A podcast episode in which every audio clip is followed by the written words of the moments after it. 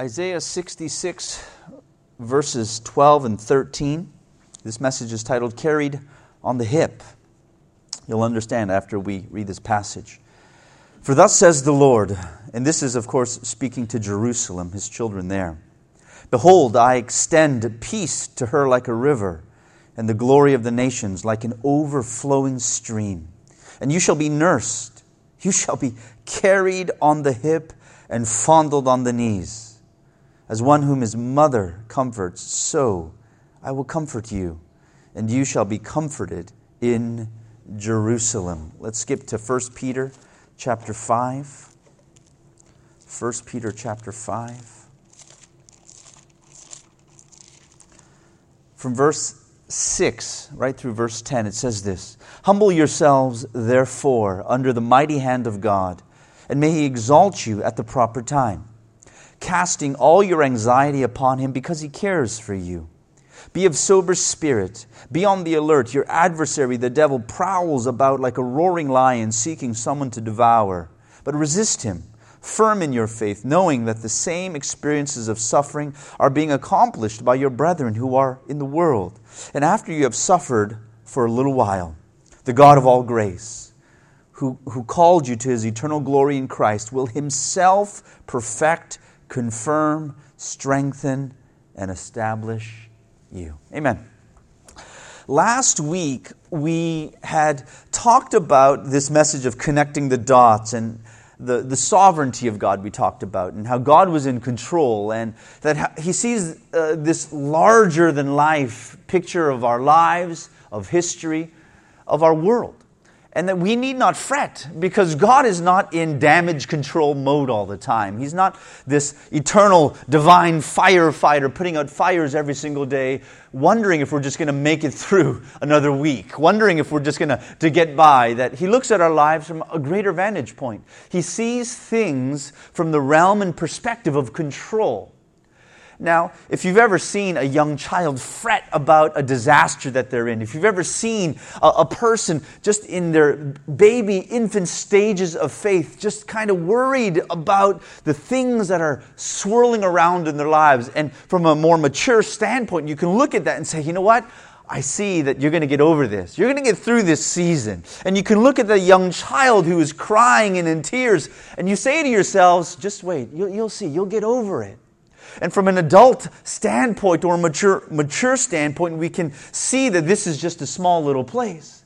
But even we in our adult lives can get overwhelmed by our careers, can get overwhelmed by the circumstances of our family or our personal lives. And God, like that mature adult, He's in heaven looking down and saying, I, I see you. I'm not worried because I realize that these tears are temporary. I realize that this pain will pass. And he looks at our lives from a, greater vantage point. That's what we talked about last week, right? In connecting the dots. Even though I don't see them connected, God does. That He sees the numbers, the sequences from each pit stop of our lives. And He's saying, I've planned this. I know it's not comfortable out here, way out in the margins, but I want this to be a part of the whole picture that I'm painting in your lives. That's where we left off last week. And I kind of want to pick up on, on that particular note today this first point that I want to say to you is this that God sees the big picture. So, so stay strong, right?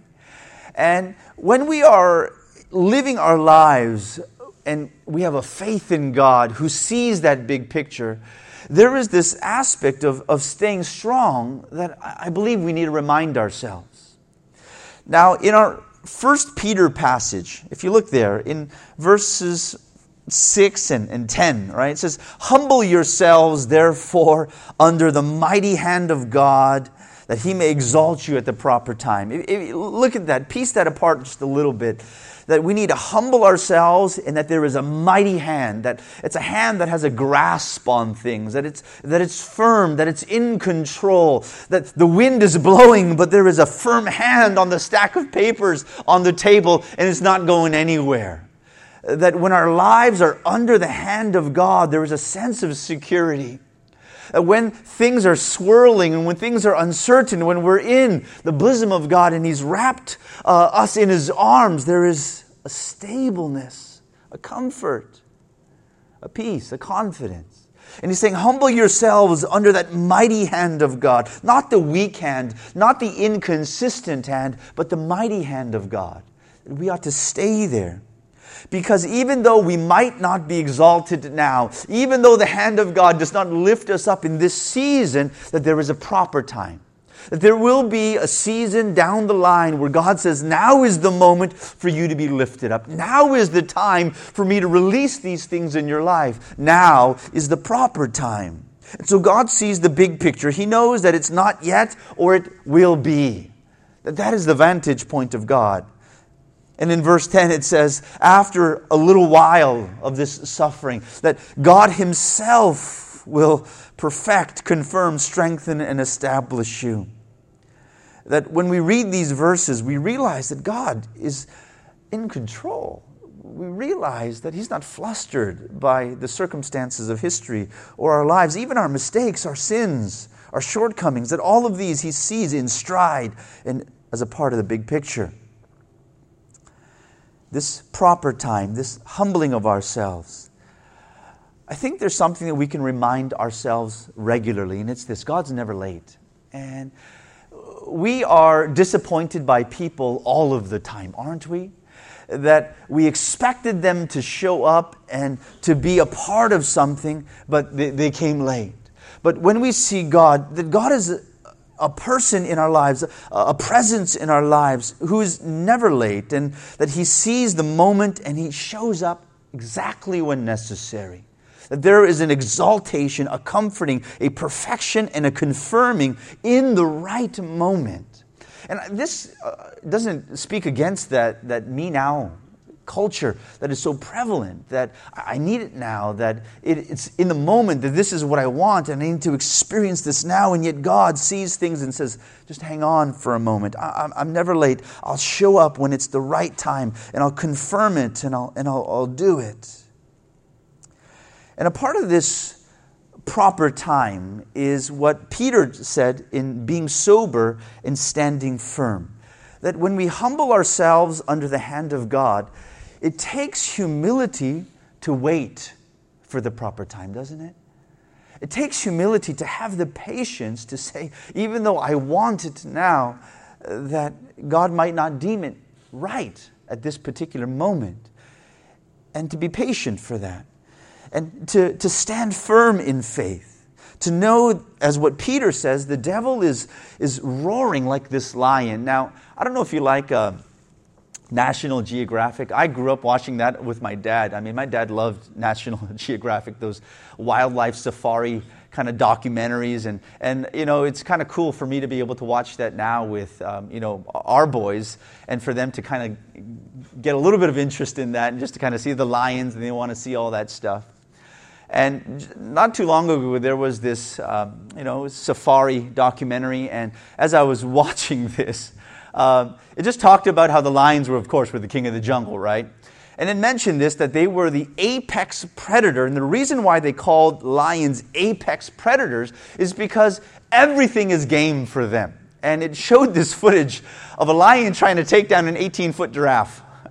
And I thought it quite comical at the moment. I mean, you're like this big and you're probably one uh, fiftieth of its weight and you're trying to take this down because you think you can take it down. And a part of this documentary showed lions killing small baby mongooses as well as trying to take down huge Cape buffaloes. Right? And as I was thinking about that and reading the passage, that I realized that isn't that exactly the devil?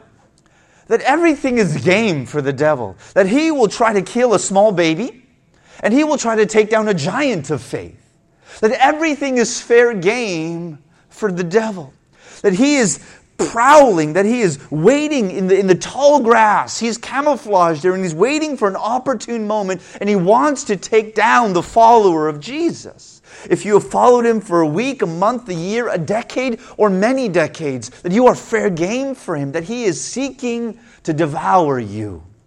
And, and Peter is saying, I want you to humble yourselves, wait for the proper time of God. And as you are waiting there, patient in the Lord, I want you to be sober. I want you to be alert. Have control of your senses. Don't lose, lose yourself in the moment because I want you to know that the devil wants to take you down.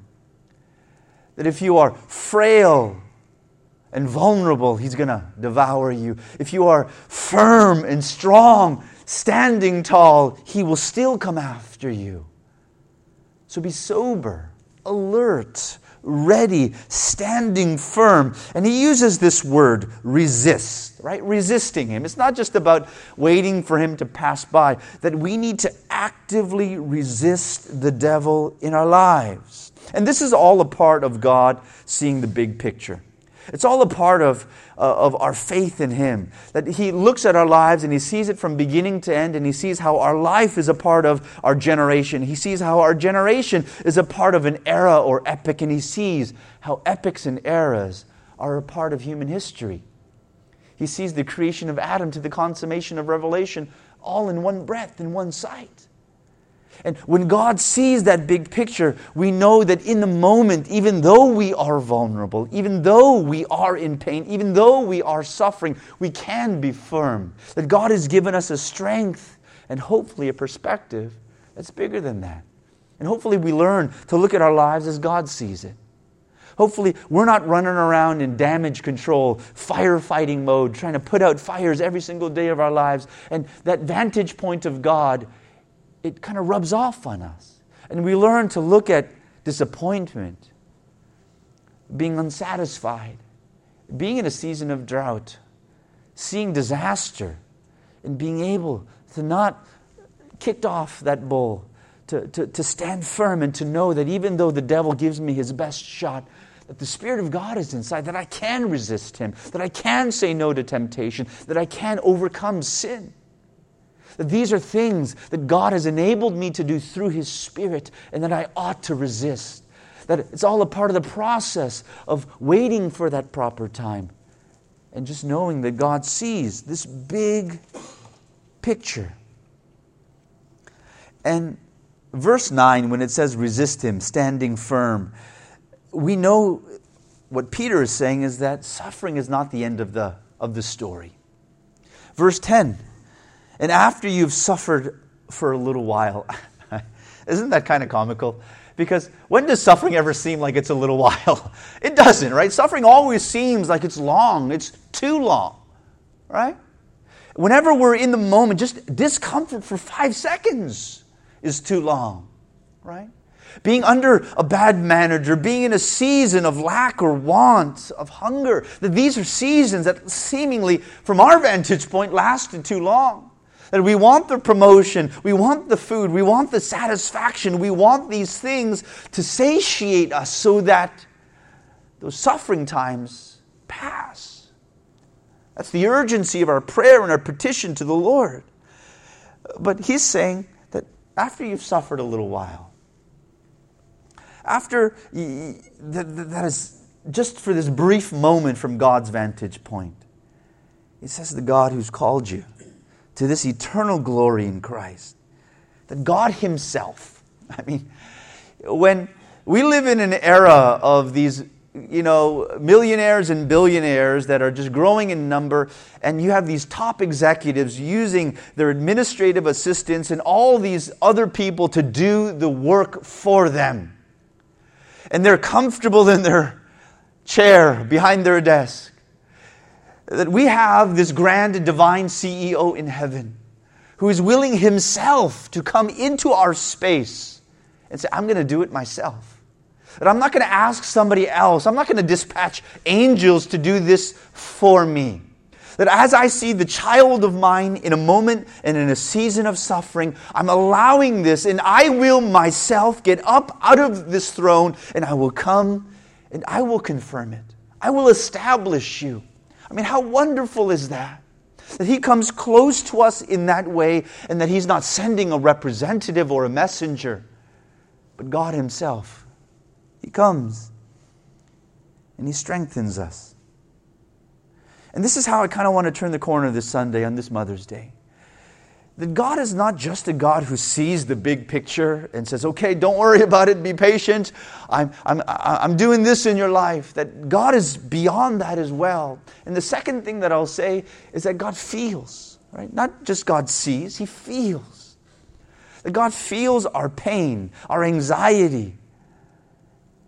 And because He does, that we should have the confidence to cast every single care, every single anxious thought and moment to Him. I'm trying to contrast with these two points kind of these different uh, stances of the genders. I mean, this is, of course, a generalization, right? That fathers and mothers tend to parent differently, don't they? I mean, maybe that was true in your home. And if your parents were true to the gender kind of generalizations, that fathers try to look at the big pictures and mothers are more the nurturing type. That fathers will let you, to, to, to break a bone, they'll come to you. But there's a saying that mothers will comfort you when you skin a knee. That mothers kind of see the moment by moment pain that you're in. And the father wants to teach you the lesson through that, but the mother will just comfort you there. She'll wipe your tear first before she tries to tell you why you're going through this. She comes close. And I want you to see that contrast here in our passage, especially in 1 Peter 5. That God is a mighty God, that He has a mighty hand, and He's saying, I control all of history. I'm allowing this in your life. Be patient. It's only for a moment. I'm allowing this. Be patient. There is a proper time, and I'm going to establish you. I will exalt you. And that's the side of God that sees the big picture. And it's, it's in a sense, a powerful, stern picture. It's looking at the child and saying, okay, don't worry about it. Buckle up, strengthen, resist, right? It's telling the child, be strong. You can do it. I know you can. I've given you the ability, I've given you my name. But there's the side of God that says, I, I see you in the moment. Because isn't that what anxiety does? Doesn't anxiety grip us in the moment, in the present? I mean, think of the, the times when we were anxious. Think of the, the, the concerns that we had. It, it grips our now, our present. It handicaps us. It, it brings fear and it just invades every part of our inner being. It brings doubt, shame, guilt. That's what anxiety does. And in those moments, we're not really thinking about the big picture. When we're anxious, right? We're thinking about this right now. And in the moment of anxiousness, filled with grief and concern, God is just not there with his arms crossed and say, Don't worry, it's going to pass, son. Hey, daughter of mine, don't worry about it. Just buckle up. The passage is saying that God cares for us and that we ought to cast right? I mean, think about casting. You're, you're throwing it away from yourself. You're saying, God, I have this anxiety, and actually, I hurl it to you, I throw it to you. And with all confidence, we can cast our cares upon Him. That God comforts us first before trying to teach us a big picture lesson. You know, I was reminded of this this past week. Um, as I've mentioned probably before, Jacob, he started soccer uh, this past uh, season, this spring. And he really loves soccer, right? Now he's six, so he's in uh, U6, right? Six and under, like ages five and six.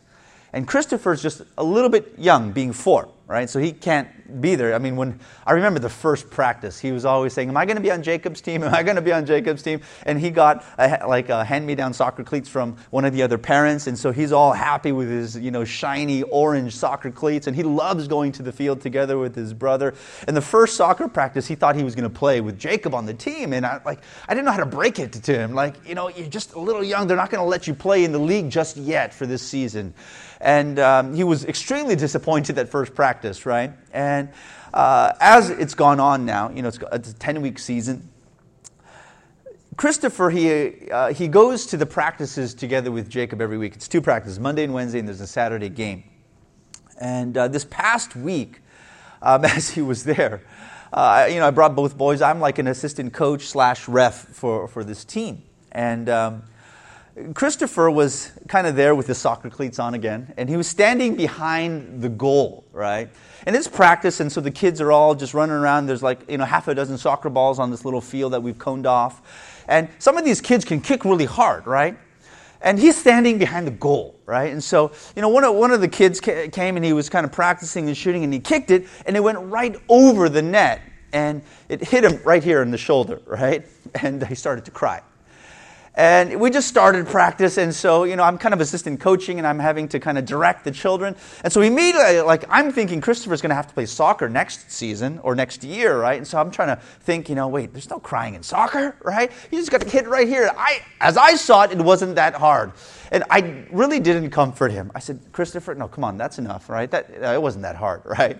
And I said, There's no crying right now. You know, when you play soccer, there's going to be times when you get hit by the ball and you can't cry every time. And so actually, I try to teach him through that. And about 15 seconds later, Jacob comes and he kicks the ball again and he gets hit in the arm, right? And he just started crying more. And I'm like, I'm thinking, okay, great. Now, man, I don't want this guy to be like this little, I, I wouldn't say all right? But uh, he's going to have to play soccer later, and I want him to, to be a little bit tougher. And so I, I, I was a little bit more stern trying to teach him that these things happen in soccer. That you're going to get kicked in the shins or the legs or, or the arms, that the ball is going to hit you. And immediately, when I was kind of uh, thinking about that, I said to myself, if Jenny was here, she would parent totally differently right now, right? She'd be down on the knees and probably wiping the tears first before trying to teach this kid a lesson, which I was doing. And uh, I kind of see that. And I'm reminded of that through this passage here. That God is this mighty God that sees epics and seasons and allows us to go through and kind of stands back for a moment. And He wants us to learn. And He teaches us these big picture lessons along the way. And He says, okay, the devil's going to come, stand firm. You can do it. You got it in you. The Spirit is in you. You got it. Stand firm, resist. And there's other moments when he comes close, like this mother, nurturing, caring, concerned. And he kneels down and he doesn't try to teach us anything. All he says is, Give me your concern. Give me your care, your anxious thought. And in those moments, we don't have to worry about, okay, now I'm going to hear it again from him. I'm going to hear it again. You know, I made this mistake. You know, I just, I, I doubted or I, I slid back. And and we slide down in this kind of divine couch. No, God's not there, kind of reprimanding us. Be more patient, be stronger. He actually comes close and he says, Just give me what you're concerned about, cast it on me. And he just comes down and with his thumb, he just wipes our tears. So, yes, God sees the big picture, and so we can stay strong. But God also feels our pain right there in that moment. And so we can cast all of our cares. Before I end off this message, I want to talk about two, two verses I want to give to you, and then I'll, and I'll wrap this up. In Ephesians 6, 4 6, sorry, it says, The one God and Father of all, who is over all, through all, and in all. I, want you to see the, the different dimensions of God here for a second. The God is over, right? He's standing and he sees everything from beginning to end and he's in control. He says, okay, this is exactly the way that I want it. He's over it. But he's through it. That he sees it every single day. He's traveled it in the moment. And he's in it. Right there, in that moment, right there. I'm with you. And I want you to be able to see the bigness and the nearness of God. I want you to know that He is above all things, yet He's in all things. And one last thing that I want to bring to you is something that, that David said, right? Being chased by King Saul in danger of death, hiding out in caves, and in fear of his life. And experiencing the deliverance of God, whether it be from lions and bears, and even from the hand of a mad king. One of the things that he says is this 2 Samuel 22 that he sent from on high, and he took me, and he drew me out of many waters. Again, I want you to see that God is transcendent. He's above all things. That's a great big theological word, right? Transcendence. The transcendence of God says He is above creation, that He is beyond it, that He's not confined to it, that He sees the world and it functions, but He is above it. He's transcendent and on high. He's seated in that powerful place. And yet, this God that is transcendent above and beyond all things, He comes down into the picture, into the atmosphere, into the scene, and He sees a child in the water. And this God that was beyond the universe, the cosmos, and everything that we know to be reality comes into the moment and he takes the child out of the drowning waters. This is the immanence of God or the closeness of God. This is where we get Emmanuel, God with us.